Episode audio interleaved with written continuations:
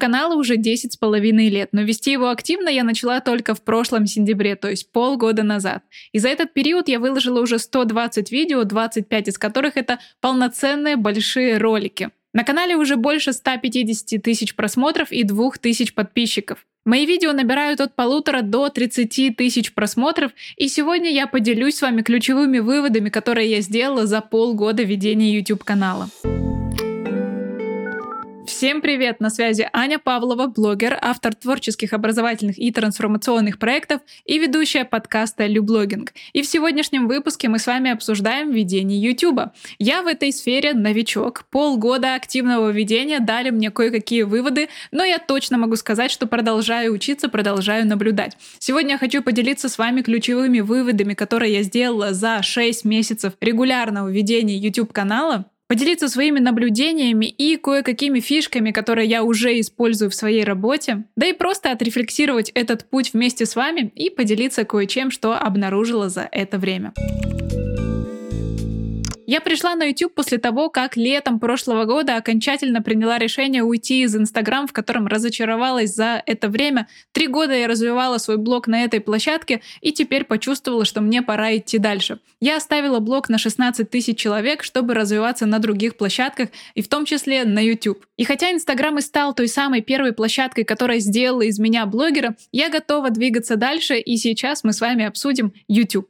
И первый вывод, которым я хочу поделиться, это сразу сказать: да, хейт здесь действительно есть. До того, как начать вести YouTube, я много слышала о том, что эта площадка самая агрессивная с точки зрения хейтерских комментариев, и именно здесь сидят люди, которые строчат самые злые, самые неприятные комменты. Конечно же, все оказалось далеко не так, как я себе представляла, но за эти полгода, которые я развиваю свой YouTube, я уже получила несколько неприятных откликов, кучу придирок и каких-то мелких замечаний, которые я даже не представляла себе, что могут оставлять люди. Да, здесь это действительно наблюдается больше, чем в других соцсетях. Я думаю, что это связано в том числе с органическим приростом. В какой еще соцсети ваш контент увидит столько незнакомых людей? Мы привыкли, что на наши сторис реагируют в основном люди, которые на нас давно подписаны. В наших телеграм-каналах комментируют те, кто с нами тоже давно связан. Но здесь ролики выходят на органическое продвижение и встречаются с абсолютно разными людьми. И у каждого есть какое-то свое мнение, каждый хочет написать что-то, что он заметил. И иногда эти комментарии действительно неприятные. Иногда они содержат оскорбления, иногда они просто замечают какие-то детали, которые, ну, можно было бы промолчать и оставить без внимания, но люди об этом сообщают. Как с этим бороться? Да никак. На самом деле никаких методов борьбы с хейтом я не вижу необходимым применять. Просто нужно помнить о том, что все, что говорит человек, это прежде Прежде всего про его мировоззрение, про то, как он смотрит на мир, а не о том, что нам обязательно нужно в себе что-то трансформировать и менять. Меня назвали уже и пустым экспертом, человеком, который ничего не знает, который льет воду, который только и делает, что продает, продажный блогер и прочее-прочее. Значит ли это, что теперь мне нужно закрыть все свои начинания и больше этого не делать? Да, конечно же, нет. Потому что эти комментарии — это, дай бог, два-три процента от всего того, что я получила. Потому что на самом деле оказалось, что аудитория на YouTube очень принимающая, интересующая, вдохновленная и действительно такая, которая готова смотреть твои десять, пятнадцать, тридцатиминутные ролики, комментировать, отвечать на твои вопросы. И ради таких людей хочется творить больше и больше. Поэтому, если вы не начинаете YouTube только потому, что вы боитесь хейта, да, я вас понимаю, это действительно может тронуть, но заручитесь твердой внутренней опорой и дайте себе понять, что ничего не случится страшного, если кто-то решит оставить вам неприятный комментарий. Это вас никак не обличит и никак не испортит вам жизнь. Может быть, немножко подпортит сегодня настроение, но это не повод расстраиваться навсегда и прекращать свою деятельность. Второй вывод, который тоже меня очень удивил, на самом деле этого я не ожидала, о том, что на YouTube очень много мужской аудитории. Никогда ко мне не было приковано столько мужского внимания, как когда я начала вести YouTube. Вот честно. За последние месяцы в моих блогах прибавилось мужчин, и я удивляюсь, видя их комментарии даже в своем личном телеграм-канале, где мне уж казалось, что у меня вообще такая девчоночья, женская атмосфера. Но нет, находятся мужчины, которым интересно то, что я пишу, которые комментируют, дают свою обратную связь и всячески выходят на контакт. Мне это, конечно, очень приятно, потому что для меня это удивительно, что мужчинам может быть интересно то, о чем я рассказываю. Потому что до этого времени в моих продуктах, в моих блогах было от силы один-два мужчин, которых я знала, с которыми была знакома. Ну и мой муж, конечно же, который смотрит все мои видео, ставит лайки на все фотографии. А теперь я понимаю, что появляется целый новый сегмент аудитории, мужчины, которые тоже хотят у меня поучиться, тоже хотят посмотреть мои видео и как-то их откомментировать и получить какую-то ценность. Поэтому я благодарю каждого, кто присоединился из этой удивительной категории, которую я никак не ожидала получить, выходя на YouTube. Какой вывод из этого можно сделать? Если ваш продукт или ваш блог ориентирован на мужскую аудиторию, вам точно стоит выходить на YouTube, здесь вы найдете своих людей. И пока вы, возможно, пытаетесь снимать сторис и рилс, где, как мне кажется, преимущественно женская аудитория, вы, возможно, теряете вот этот сегмент, который сейчас активно сидит на YouTube и ждет вашего контента. Я же теперь, хотя и привыкла работать в основном с девушками своей возрастной категории, с удивлением принимаю в блогах новую аудиторию. Третий вывод про YouTube, с одной стороны, незамысловатый, но с другой стороны, тот, о котором нельзя забывать. YouTube — это игра в долгую. Это не о том, чтобы раз в полгода снимать какой-то ролик и ждать прироста. Это о регулярности и о долгой регулярности. Это совсем не разовая история. И тут особым вдохновением для меня являются ютуберы, которые действительно годами развивают свои каналы. Совсем недавно на YouTube я наткнулась на канал Маркуса Браунли. Это техноблогер, англоязычный. Он рассказывает про разные технологии, обозревает технику, ну и в целом дает какие-то свои обзоры и взгляды на эту нишу. У этого блогера пятнадцать миллионов подписчиков на YouTube. И что бы вы думали, он ведет свой канал уже пятнадцать лет. Я посмотрела на его канале самые старые видео. Они выложены в две тысячи девятом году, пятнадцать лет назад. И в своем недавнем видео он рассказывает о том, что когда только завел канал, он первые сто двадцать роликов выложил до того, как у него было сто человек на канале. Просто представьте, какое упорство и трудолюбие нужно, чтобы дойти до тех результатов, которые он имеет сейчас. Конечно, в любом деле есть такое понятие, как экспоненциальный рост. Когда ты сначала мягко, плавно, тихо двигаешься, набирая обороты, а потом резко происходит выброс такой настоящий, и блог растет очень быстро, в прогрессии. Но до этого нужно дойти. А чтобы идти, нужно снимать ролики, нужно снимать контент, совершенствовать свои навыки, знания, выбирать темы, анализировать результаты и с каждым новым роликом двигаться куда-то вперед. И в этом отношении такие истории людей, которые идут в долгую, меня очень вдохновляют. Я понимаю, что все, что мне нужно, это продолжать делать то, что мне нравится. Но в то же время вы же понимаете, что невозможно пятнадцать лет делать что-то, что тебе не по интересам, в чем ты не горишь, что тебя не вдохновляет и не заряжает. И вместе с тем в последнее время в англоязычном YouTube наблюдается огромное количество уходов на пенсию. Когда старички, ютуберы, люди, которые уже десятилетиями ведут свои каналы, уходят на пенсию, говоря, что я устал, мне нужен перерыв, я хочу сделать паузу. Это как раз о том, что на самом деле, и это следующий вывод, YouTube — это очень трудоемкий процесс. Ведение своего блога здесь непросто. Это требует больших вложений ваших ресурсов в одну единицу контента. Чтобы выложить одну сторис, много не надо. Нужна картинка или видео и какой-то текст. Чтобы написать один пост в Telegram-канал, вообще ничего не требуется. Вы просто берете и пишете его. Но чтобы снять одно видео на YouTube, нужно пройти целую цепочку действий. От идеи и ее обработки до написания сценария, затем съемки, монтажа, обработки и выкладки этой единицы контента на ваш канал. Это большой процесс, который не ограничивается теми десятью-пятнадцатью минутами, что длится ролик. Гораздо больше внимания требуется здесь, чем на других площадках. Но эта ресурсность, она и окупается. Именно поэтому стать ютубером несколько сложнее, чем блогером на других площадках. И если вы возьмете себе на вооружение стремление и намерение все-таки развиваться здесь, у вас точно все получится. Но нужно быть готовым к тому, что это путь не на один день и даже не на одну неделю. И быстрых результатов, возможно, вы не увидите. И поэтому очень важно понимать, что это именно ваше, что вы хотите этим заниматься, что блогинг на YouTube вам подходит, что вы хотите говорить на камеру, что вы хотите рассказывать какие-то истории, снимать более сложные видео, что вы готовы к длинному формату. Для этого нужна особая настройка личности, и если вы чувствуете, что это про вас, то, конечно же, вам это подойдет. У меня в среднем на съемку одного ролика уходит от пяти до десяти часов. С Сначала я разрабатываю идею, то есть выделяю, о чем я буду говорить на этой неделе. В неделю я стараюсь выкладывать два ролика. Один вот этот подкаст, а второй личный. Я разрабатываю идею, докручиваю ее, сверяюсь с аудиторией, какие вопросы есть у нее, чтобы им было интересно узнать. Затем сажусь и прописываю план примерный своего будущего ролика. Прямо сейчас, записывая этот ролик, я подсматриваю себе в ноутбук, где у меня есть краткий конспект, что я хочу вам сегодня рассказать.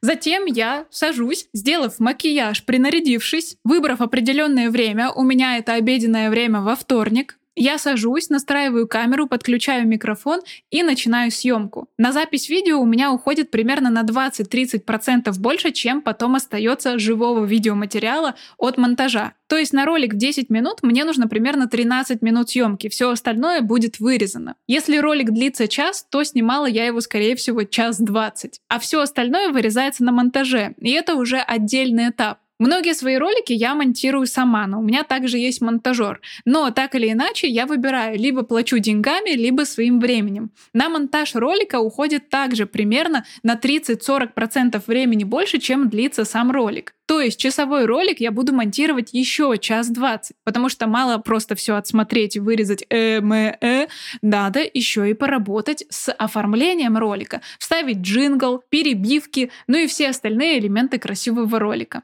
Иногда на монтаж может уйти и больше времени, если вдруг я очень много запиналась, и в этот день мой речевой аппарат был не таким свободным. Потом готовый ролик нужно отрендерить, то есть сохранить из программы для монтажа и выложить на YouTube. И это тоже не в два клика делается. Нужно подготовить описание, тайм-коды, нужно прикрепить ссылки на все остальные мои блоги, потому что это тоже важный момент. Ведь мой YouTube — это часть мультиканальной стратегии, я хочу продвигать и остальные свои блоги. Затем нужно подготовить обложку, которая тоже очень важна. важна. В общем, так и набегает несколько часов помимо самой съемки ролика. Думаю, вы уже поняли, какой трудоемкий это процесс. И поэтому следующий вывод. Сделанное лучше идеального не сделанного. Конечно, вы уже наверняка этот принцип слышали в других контекстах, но здесь я хочу его еще дополнить. А отличное лучше хорошего. Конечно, если вы ждете идеального момента, когда у вас будет супер камера, супер микрофон, супер квартира и супер свет, чтобы начать снимать YouTube, так можно ждать очень долго. Можно уже начать с того, что есть. Но вместе с тем важно постоянно работать над улучшением того, что у вас есть. Очень многие люди из используют свою технику вообще криво-косо и не по назначению. И имея, например, новейшие айфоны, не могут грамотно сесть и настроить свет для своего ролика. Да, такое бывает, но стоит совершенствоваться и регулярно изучать, как я могу сделать свои ролики лучше, как я могу выставить более гармоничную композицию, как я могу снимать более качественные ролики, как я могу монтировать лучше. Изучение, обучение и постоянная практика. Вот что приведут к тому, что ваши ролики будут становиться все лучше. лучше и лучше. Однако, чтобы начать, точно не стоит ждать идеального момента. Например, прошлый выпуск подкаста, который я снимала со своим мужем, мы снимали уже после захода солнца. Да, зима, в Петербурге такое дело, что солнце очень рано уходит, а я люблю снимать с естественным светом, когда из окна еще льется этот приятный мягкий свет. Но у меня нет искусственного света, который можно было бы хорошо выставить. И честно, качество картинки меня в этом видео совершенно не устраивает. Однако, я понимаю, что если бы я отложила эту съемку еще на потом, пересняла бы в какой-то другой день, а моего мужа не так-то просто выловить для того, чтобы несколько часов посидеть и заснять ролик, да и у меня достаточно плотный график. Все, эта бы идея стухла и ушла на нет. Но я решила, что сделанное лучше идеального не сделанного. И выпустила ролик такой, какой он есть. И он уже помогает другим людям, показывает ту сторону жизни, которую, возможно, до этого они не видели. Поэтому этот принцип, я надеюсь, вам пригодится уже, чтобы сейчас начать свой путь. Следующий вывод в том, что для блогера YouTube ощущается как более friendly площадка, более дружелюбная. Я чувствую это, создавая контент, как будто площадка меня правда поддерживает. И если честно, в Instagram у меня такого ощущения не было вообще. Здесь я чувствую, что площадка постоянно подсказывает мне, как улучшать свои ролики. В творческой студии регулярно всплывают уведомления о том, как я могу сделать что-то по-другому. Если у моего видео хороший си ти ар, то есть кликабельность по обложке, мне приходит об этом уведомление, YouTube говорит: вот, посмотрите, эта обложка круче всех остальных, может быть, и другие можно улучшить. И я понимаю, как это работает. Плюс у YouTube такое большое количество материалов о том, как создавать классные ролики, что не обучиться этому просто невозможно. Тем временем блогеры, которые пытаются продвигаться через Reels в Instagram, снова и снова пытаются хакнуть алгоритм и никак не находят решения. Здесь же ощущается, будто площадка на твоей стороне, как будто она правда заинтересована в том, чтобы ты создавал этот контент. И мне это очень приятно. Я чувствую в этом какую-то синергию с площадкой, что меня тут не прячут от всех зрителей, а действительно продвигают. Да, не все мои ролики залетели, и даже не все вышли в рекомендации, но вместе с тем я понимаю, что некоторые из них получили огромное продвижение от самой площадки. Мне это очень приятно. А зная, что здесь есть также сервис монетизации для авторов, я еще больше вдохновляюсь продолжать вести блог. Хотя мне, так как я живу в России, это на данный момент недоступно. Но вместе с тем я не теряю надежды на то, что это еще вернется и в мою жизнь. YouTube постоянно предлагает какие-то подсказки, инструкции, дает рекомендации для контента. Когда я смотрю статистику своих роликов, я не испытываю никаких негативных эмоций. И когда я подумала, почему же так, я обнаружила, что там практически нет красных элементов. Если у тебя что-то хорошо зашло, YouTube подсветит тебе это зеленой стрелочкой, мол, вау, это видео круто заходит. Но если какие-то показатели невысокие или наоборот даже сильно низкие относительно других роликов, они будут подсвечиваться не красным цветом, а серым. Это вообще убирает вся всякую тревожность, и становится очень легко пробовать снова. Ты не чувствуешь, что ты ошибся, ты просто продолжаешь, потому что, ну, этот ролик отличается от других, и ты можешь проанализировать, почему так, а тут какой показатель, как он сработал. YouTube показывает, по каким ключевым словам люди находят ролик, подсказывает, каким образом сделать свой контент лучше. В общем, я правда чувствую здесь себя как дома, более гармонично и комфортно. И из этого всего я сделала следующий вывод. Особенно здесь важны обложки. Да, вот то самое, о чем так пекутся все YouTube-блогеры, это все-таки обложки ваших видео. Если вы снимаете качественный контент, но обложка у него, ну, так себе, непривлекательная и не отражает то, что находится внутри, на ней нет какого-то красивого лица человека, это тоже, кстати, одна из рекомендаций, на ней нет дополнительного текста, то есть шанс, что видео просто канет в небытие. Но вместе с тем это не все. Нет такого чистого кода здесь. Очень важно грамотно прорабатывать свое видео, потому что если будет малая глубина просмотра, если люди будут ставить дизлайки, если им будет не нравиться то, что они увидели, то далеко эта обложка не уйдет. YouTube поймет, что этот ролик особо не заходит и не будет больше его показывать. И даже с самой кликабельной и кликбейтной обложкой ваш ролик не залетит. Мне уже, конечно, пришло очень много предложений от дизайнеров, мол, вот, смотрите, какие обложки я могу вам сделать, но все они достаточно типовые. Очень много элементов, какие-то вспышки, яркие металлические буквы. Я не совсем фанат такого и хочу продвигаться со своим вот этим уникальным простым стилем. Мне пока нравится, я вижу достаточно высокий си ти ар на своих роликах, и YouTube мне подсказывает, что в целом я иду хорошо, в целом мои результаты классные. Поэтому я пока продолжаю ориентироваться на свой вкус. Вместе с тем я вижу очень много повторяющихся обложек, когда авторы копируют друг друга, а еще делают обложки в стиле каких-то известных каналов, чтобы сойти за них. Такая мимикрия, знаете, как у птичек в джунглях, в YouTube тоже это наблюдается. Но я за то, чтобы мы проявляли себя и в обложках в том числе. Если вы увидели у кого-то классный дизайн, не надо копировать его подчистую, не надо делать так же. Это же не про вас, это не вы. Попробуйте разработать свой стиль, можно обратиться к дизайнеру, можно сделать это самостоятельно.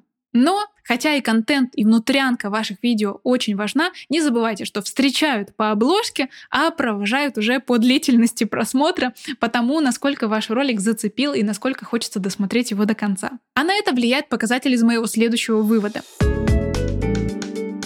А он состоит в том, что даже широкую тему нужно подавать оригинально.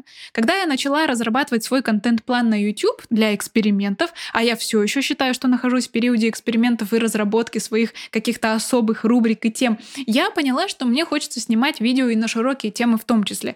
Мои личные истории, какие-то идеи про то, что нас всех интересует. Но стало понятно, что просто снимать видео о том, как я отношусь к деньгам, как я отношусь к ранней свадьбе, это, ну, глупая идея. Зачем людям смотреть, как какая-то рандомная девушка в интернете относится к тому или иному? Но я рассказываю все через свою личную историю. Я ищу оригинальную подачу для обыденной темы, объединяю что-то в какие-то фишки, рассказываю через сторителлинги, Раскрываю это через призму своего мнения и своей жизни. И тогда тема начинает раскрываться куда более оригинально. Даже это видео я презентую вам как свои выводы по результатам полугода изучения YouTube, а не просто как YouTube, как он работает и что тут еще есть. Мне нравится делиться именно своим опытом и рассказывать это через такую призму. И, как мне кажется, это очень позитивно сказывается на результатах моего продвижения на YouTube. И, конечно, сторителлинг. Следующий вывод о том, что ваши личные истории работают очень хорошо. Человеку нужен человек, и здесь это раскрывается очень ярко. Если вы думаете, с чего бы вам начать вести YouTube, попробуйте рассказать какую-то свою историю. То, как вы смотрите на обыденные вещи, то, как это раскрывается в вашей жизни. Мне очень нравится снимать видео через такой подход, когда я не просто беру какую-то рандомную тему, а раскрываю ее через призму своего опыта. И моей аудитории это нравится, и люди меня лучше узнают, а новички, которые видят меня впервые, получают ту пользу, которую я упаковала в свою историю. Как по мне, это просто комбо, когда все учтено. Поэтому рассказывайте истории, это точно будет повышать досматриваемость ваших роликов, потому что что, как не живую историю, хочется дослушать до конца. По-моему, это классная идея. Ну и финальный вывод, который мне сегодня хочется с вами поделиться, он для мультиканальных блогеров. Я определенно, точно могу заявить, что связка YouTube плюс Telegram работает отлично. Переходы из моего YouTube-канала в мой Telegram очень большие. И последний прирост всех моих Telegram-каналов во многом связан именно с ведением YouTube. И я благодарю каждого, кто перешел отсюда туда, потому что все-таки Telegram пока является моей основной площадкой. Я очень люблю писать тексты, и там пребываю гораздо чаще. На YouTube у меня выходит два ролика в неделю, и пока это максимум, которое я могу здесь выдать. А там я пишу практически каждый день. И я точно могу сказать, что есть работающие идеи, отлично переводящие людей из YouTube в Telegram. Если вам интересно побольше про эту связку узнать, скажите, я в каком-нибудь из выпусков посвящу свое внимание именно теме мультиканального продвижения и связок разных соцсетей.